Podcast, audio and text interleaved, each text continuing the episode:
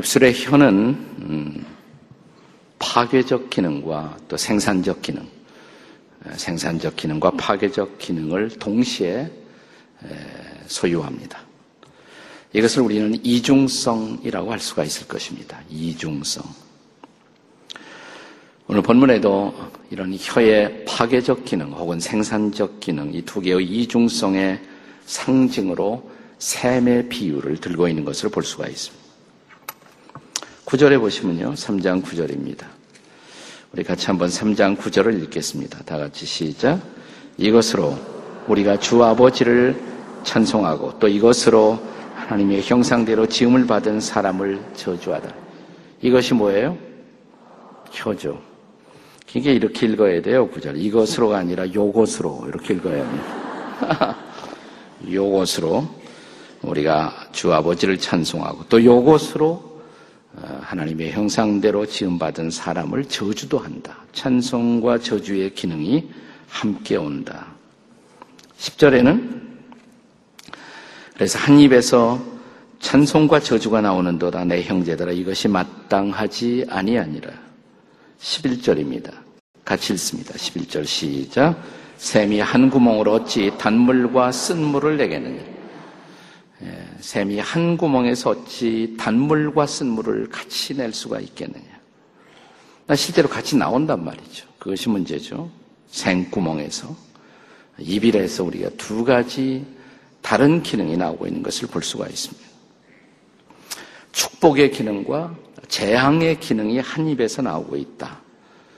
이걸 고사성어로 표현하면 구화지문. 이 구자 화.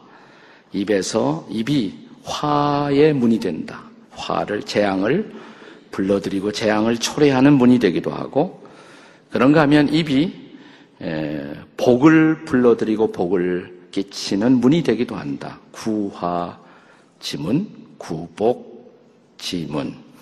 다 같이 한번 읽어보겠습니다. 시작. 구화 지문, 구복 지문. 제목을 제가 이 고사성어로 붙인 이유도 어, 진 목사님이 수요일에 뭐 했나 보니까 계속 고사성어를 많이 썼더라고요. 참 신기한 일이다 생각했습니다. 우리 진 목사님이 본래 1.5세거든요. 이민 1.5세.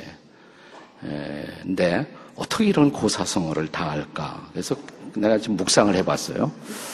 어떻게 이런 단어를 곰친 목사님이 다 알게 되었을까? 아, 그리고 이 뿌리를 추적하다가 제가 발견을 했어요. 우리 진 목사님이 신학교 졸업하고 어, 인턴십을 신학교 막 졸업하고 이제 사역자로 출발하기 위한 인턴십을 워싱턴 지구촌 교회 와서 하시면서 저희 집에서 시간을 좀 보냈습니다. 근데 저희 집에 사는 동안에 저희 두 아들이 완전히 빠졌어요. 진 목사님에게 아주 빠졌어. 그뭐 너무너무 좋다는 거예요. 피를 진 목사님이 너무 좋다. 그래서 왜 좋으니? 그러니까 얘기를 너무 재미있게 해준대. 그래서 무슨 얘기 해주니? 그러니까 장풍 얘기 해준 장풍 얘기.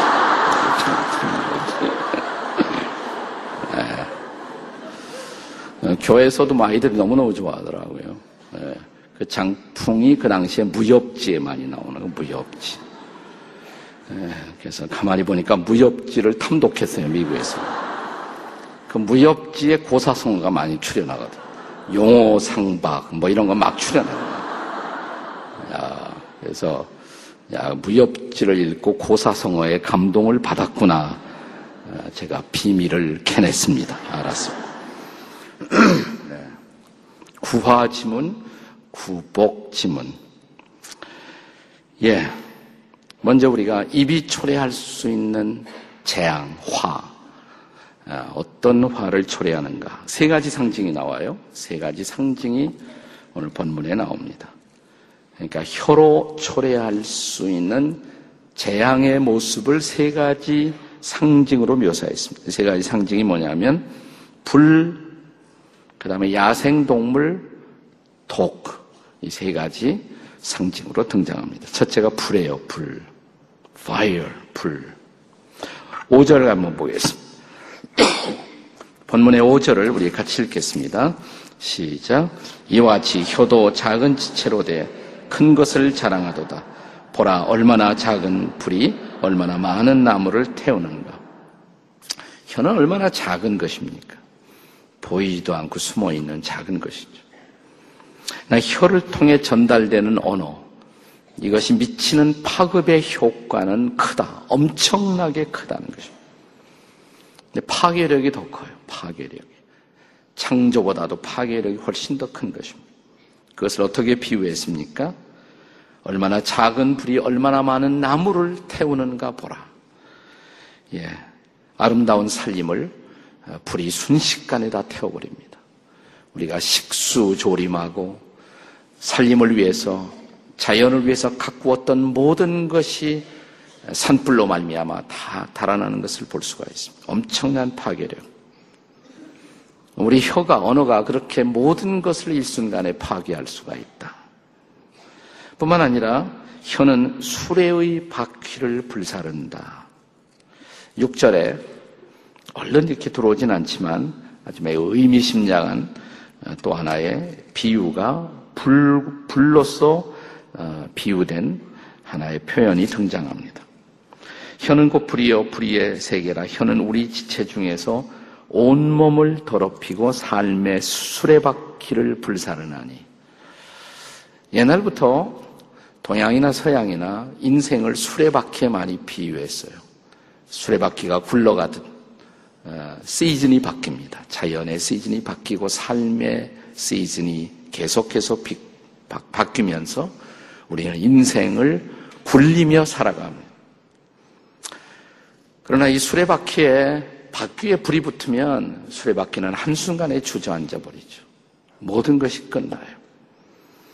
그렇게 마치 수레바퀴를 불사르듯 그래서 수레의 기능이 한순간에 정지되듯 잘못 사용된 언어는 인생의 모든 기능을 한순간에 마비시켜버리고 만다는 것입니다.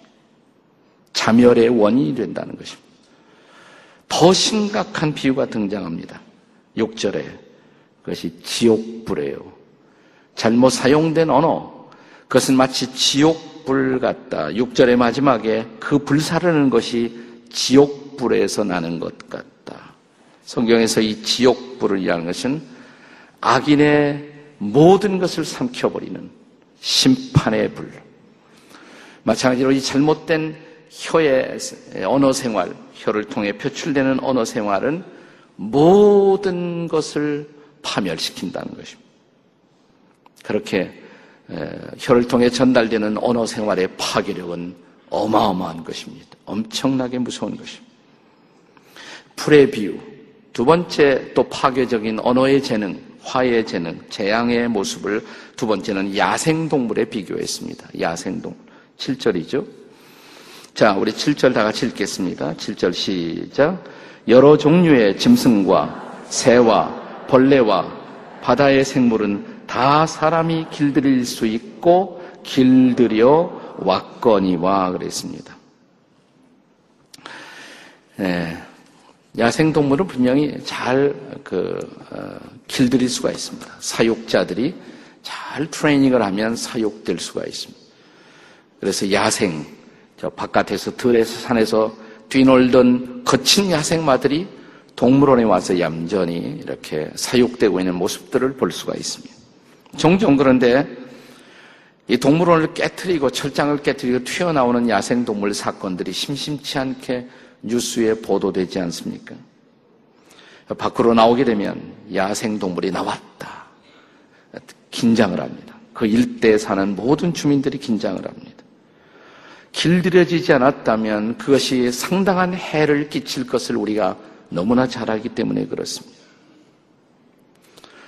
그런데 길들여지지 않은 혀, 혀는 그렇게 공포스럽고 무섭다는 것입니다. 그래서 야생 동물을 우리 관리하는 사육자들은 컨트롤하게 한 어떤 기구들을 사용합니다. 예를 들어서 3절에 말의 비유가 나오는데 말에 굴레를 씌우듯 재갈을 물리듯 그래서 말을 컨트롤하는 도구들을 사용하지 않습니까? 대부분의 동물들은 분명히 길들여질 수가 있습니다.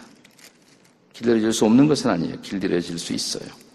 자, 다시 한번 3절 한번 읽어보세요. 지나간 말씀입니다만은 3장 3절 한 번 더 읽겠습니다. 3장 3절 다 같이 시작. 우리가 말들의 입에 재갈을 물리는 것은 우리에게 순종하게 하려고 그 온몸을 제어하는 것이다.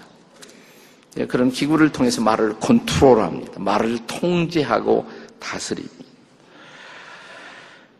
조금 아까 읽었던 7절에도 이렇게 짐승은 사람들이 길들일 수 있고 길들여 왔다라고 말합니다. 분명히 길들일 수 있어요. 예. 길들일 수 없는 것은 아니에요.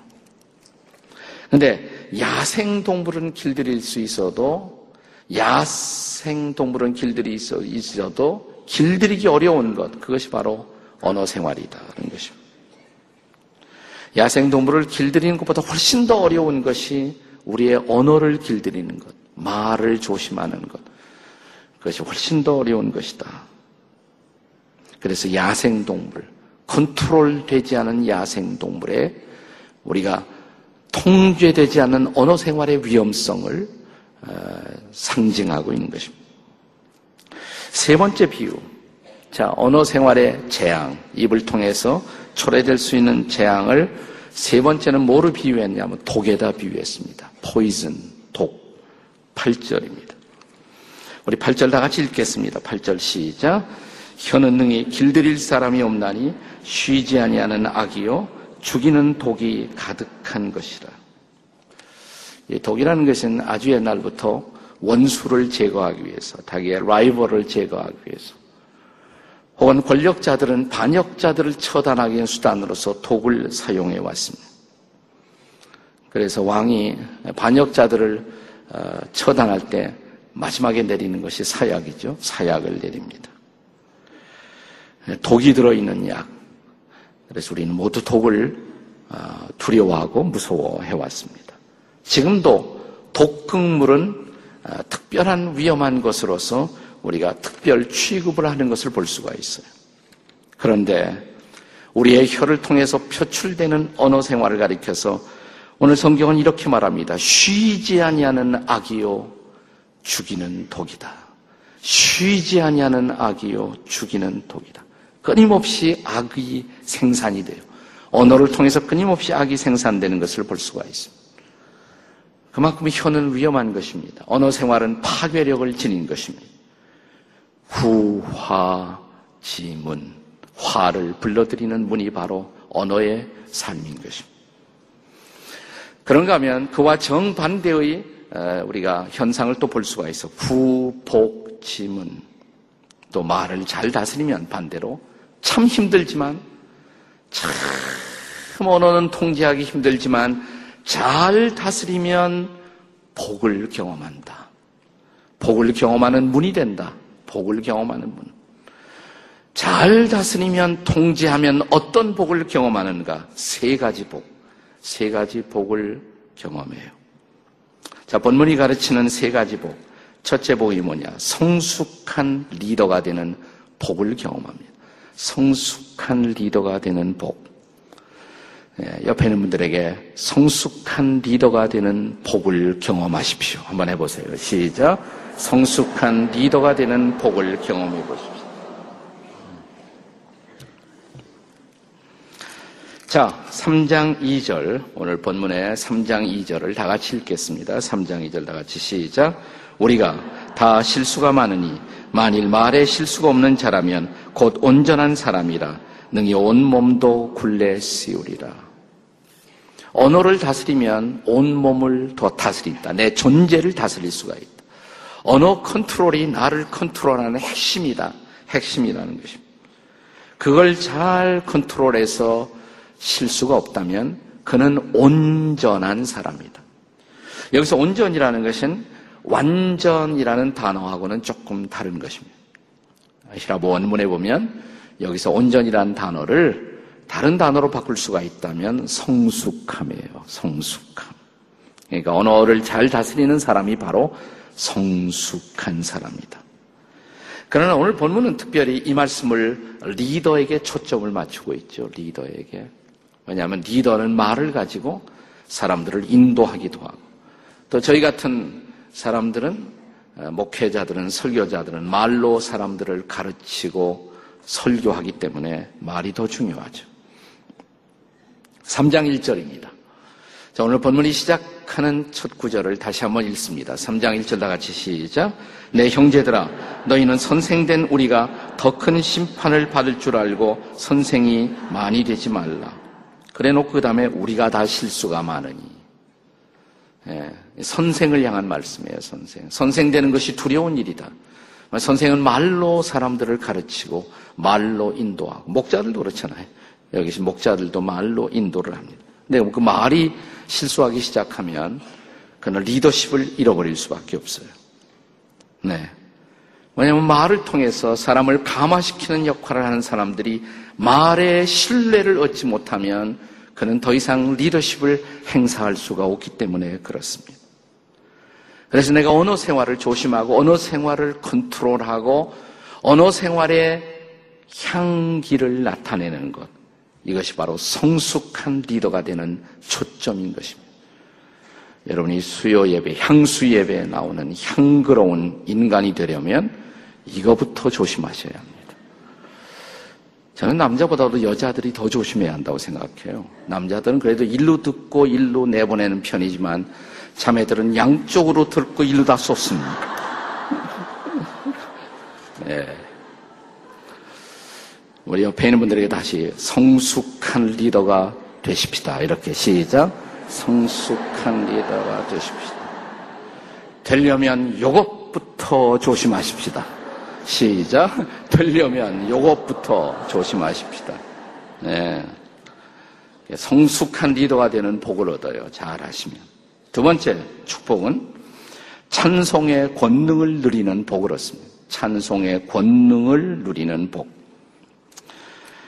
예, 옆에 사람들하고 찬송의 권능을 누리는 복을 경험하십시오. 시작. 찬송의 권능을 누리는 복을 경험하십시오.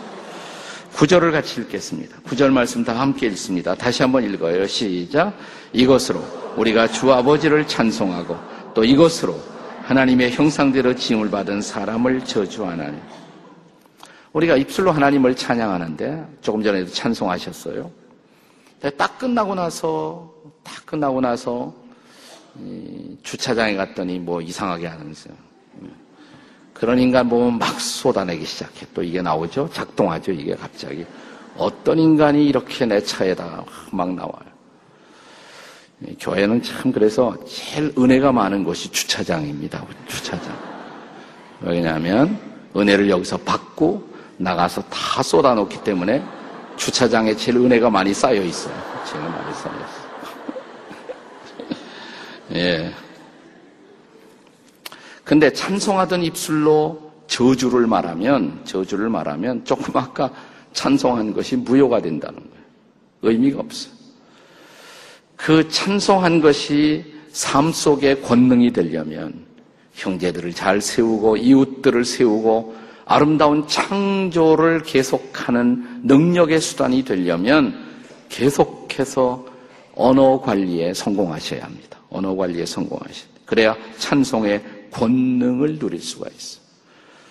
저는 찬송의 권능에 관해서 쓰여진 책 가운데 여러분에게 꼭 추천해 드리고 싶은 책이 있어요. 오래전에 읽었지만 아, 지금도 생각하면 마음이 따뜻해지는 아마도 수많은 사람들이 이 책을 통해서 수많은 성도들이 언어 생활의 변화를 경험하는 데 도움을 주었던 책입니다. 몰린 캐로들스라는 사람이 쓴 책인데 두 권의 유명한 책이 있어요. 하나는 감옥 생활에서 찬송 생활로 좀 이렇게 서적을 많이 읽는 분들은 기억할 수 있는 그런 책입니다. 영어로 Prison to Praise라는 책이에요. 뭐 수십만 부가 팔린 그런 책입니다. 또 하나는 동일한 저자에서 쓰여진 책인데 찬송 생활의 권능 Power in Praise라는 책이 있습니다. 저는 이 두 권의 책을 여러분도 읽고 이웃들에게 많이 소개해 주면 좋겠다고 생각해요. 이분은 본래 그 어, 에, 아주 형편없는 인생을 살았던 사람입니다. 에, 뭐 군대 갔다가 탈영을 했어요. 탈주해 갖고서 도박도 하고 또 암시장을 전전하다가 체포당해 갖고 감옥 생활을 하게 돼요. 이런, 이런 그 자기 아들을 보고 가족들이 얼마나 고생하겠어요. 특별히 할아버지가 너무너무 가슴이 아파갖고 자기 손자 생각하면서 손자를 위해서 할아버지가 중보 기도하기 시작했습니다. 근데 이 할아버지도 재미있는 할아버지. 이 할아버지가 담배 중독자예요. 예. 그러면서도 이 할아버지가 손자를 보고 기가 막혀서 손자를 위해서 중보하면서 이런 기도를 합니다. 하나님, 얘만 손자만 세 사람이 되면 저 담배 끊겠어요. 도와주세요. 예. 아마 하나님이 이, 이, 기도할 것 같지 않은 할아버지가 또 담배 중독자가 기도를 하니까 하나님이 깜짝 놀라신 것 같아요. 하나님이 그 기도를 들으시고 이 사람의 삶을 바꾸어 주셨어요. 감옥에서 회심을 해요. 그리고 그 다음에 뭐가 되냐면 이 사람이 군목을 자원해요. 군목이 돼요. 군대에서 탈영병 하다가 붙잡혀 와서 감옥 생활하는 사람이 군목을 자원해요. 2차 대전 중에 공군 군목이 되어서 군대에서 기적적인 영향을 끼치기 시작합니다. 아이젠하워라는 유명한 나중에 대통령이 된 장군을 섬기기도 하고 주변 사람들에게 신뢰를 받으면서 어마한 영적인 능력을 나타내기 시작합니다. 이 사람이 크리스천이 되고 나서 제일 감동을 받은 말씀이 뭐냐면 범사에 감사하라. 내가 이거 그대로 한번 해야겠다. 그대로 해봐야겠다. 그래서 그대로 해, 한번 해보는 거예요. 그대로 해봐요. 모든 일에 감사해요. 싫은 일이 생겨도 나쁜 일이 하나님 감사합니다. 이 일을 통해서 좋은 일이 일어날 줄로 믿습니다. 무조건 감사해서 무조건. 범사에 감사하라. 자기가 범사에 찬양하라. 이 사람에게 많은 사람들이 상담을 오면 남편이 알코올 중독에 빠졌다 그러면 찬양하세요. 감사하세요. 이 일을 통해서 좋은 일이 생길 줄 믿고 감사하세요. 믿고 찬양하세요. 남편이 바람 피운다 그러면 감사하세요. 찬양하세요. 이 일을 통해서 좋은 일이 일어날 것입니다. 찬양하고 감사하십시오. 기가 막힌 소리 한다고 어떤 사람은 화를 내지만 어떤 사람은 그대로 해봐요. 근데 그대로 해보니까 그 다음에 기적이 일어나는 거예요. 남편이 바뀌고, 가정이 바뀌고, 삶이 바뀌고, 그런 놀라운 기적들로 꽉 찬 스토리가 이분이 쓴 책이에요. 그래서 이 책이 수많은 사람들에게 영향을 끼치게 되었어요. 예, 여러분도 한번 해보세요. 아무리 힘든 일이 있어도, 어려운 일이 생겨도, 우리가 하나님의 주권을 믿는다면, 하나님을 사랑하는 자, 그 뜻대로 부르심을 입은 자들에게는 모든 것이 합력하여 뭐예요? 선을 이룬다. 이 일이 선을 이룰 줄로 믿습니다. 그리고 감사하시고, 그리고 찬양하시고, 그러면 기적이 일어날 것입니다. 자, 세 번째 복은 뭐냐면 아름다운 열매를 맺는 복, 성숙한 리더가 되고 찬송의 권능을 누리 아름다운 열매를 맺습니다. 12절입니다. 다 같이 읽겠습니다. 시작. 내 형제들아 어찌 무화과 나무가 감나무 열무를 포도나무가 무화과를 맺겠느냐 이와 같이 짠물이 단물을 내지 못하느니라. 무화과 나무가 어떻게 감남 열매를 맺어요? 포도나무가 어떻게 무화과 열매를 맺어요? 열매는 나무에 합당한 속성의 열매를 맺는 것입니다. 무슨 말이냐면 언어 생활을 바꾸려면 언어만 바꿔서는 안 돼요. 사람이 바뀌어야 돼요. 사람이 바뀌어요. 선한 사람이 되면 선한 말이 나와요. 선한 열매가 맺어져요. 의로운 사람이 되면 의로운 말이 나오고 의의 열매를 맺어요. 그래서 17절에 쭉 야고보서 3장을 읽어보시면 17절에서 선한 열매를 18절에서 의의 열매를 맺는다고 약속합니다. 혀를 다스리는 거 어, 쉬운 일이 아닙니다. 어려운 일입니다. 이미 얘기했잖아요. 본문에서 너무나 어려운 일이라고. 이건 짐승을 야생마를 길들이는 것보다 더 어려운 것이라. 너무너무 어려운 것이에요. 그런데 어렵고 힘든 일이지만 성경은 불가능하다고 말하지는 않습니다. 그럼 어떻게 우리의 혀를 컨트롤하고 이 혀가 재앙의 수단이 아니라 복의 수단으로 쓰임을 받을 수가 있는가? 그 대답을 얻기 위해서 우리가 에베소서를 한번 보겠어요. 에베소서 4장의 대답이 나와요. 세 가지로 대답이 나옵니다. 첫째는 뭐냐면 에베소 4장 24절에 보시면 먼저 새 사람이 되라.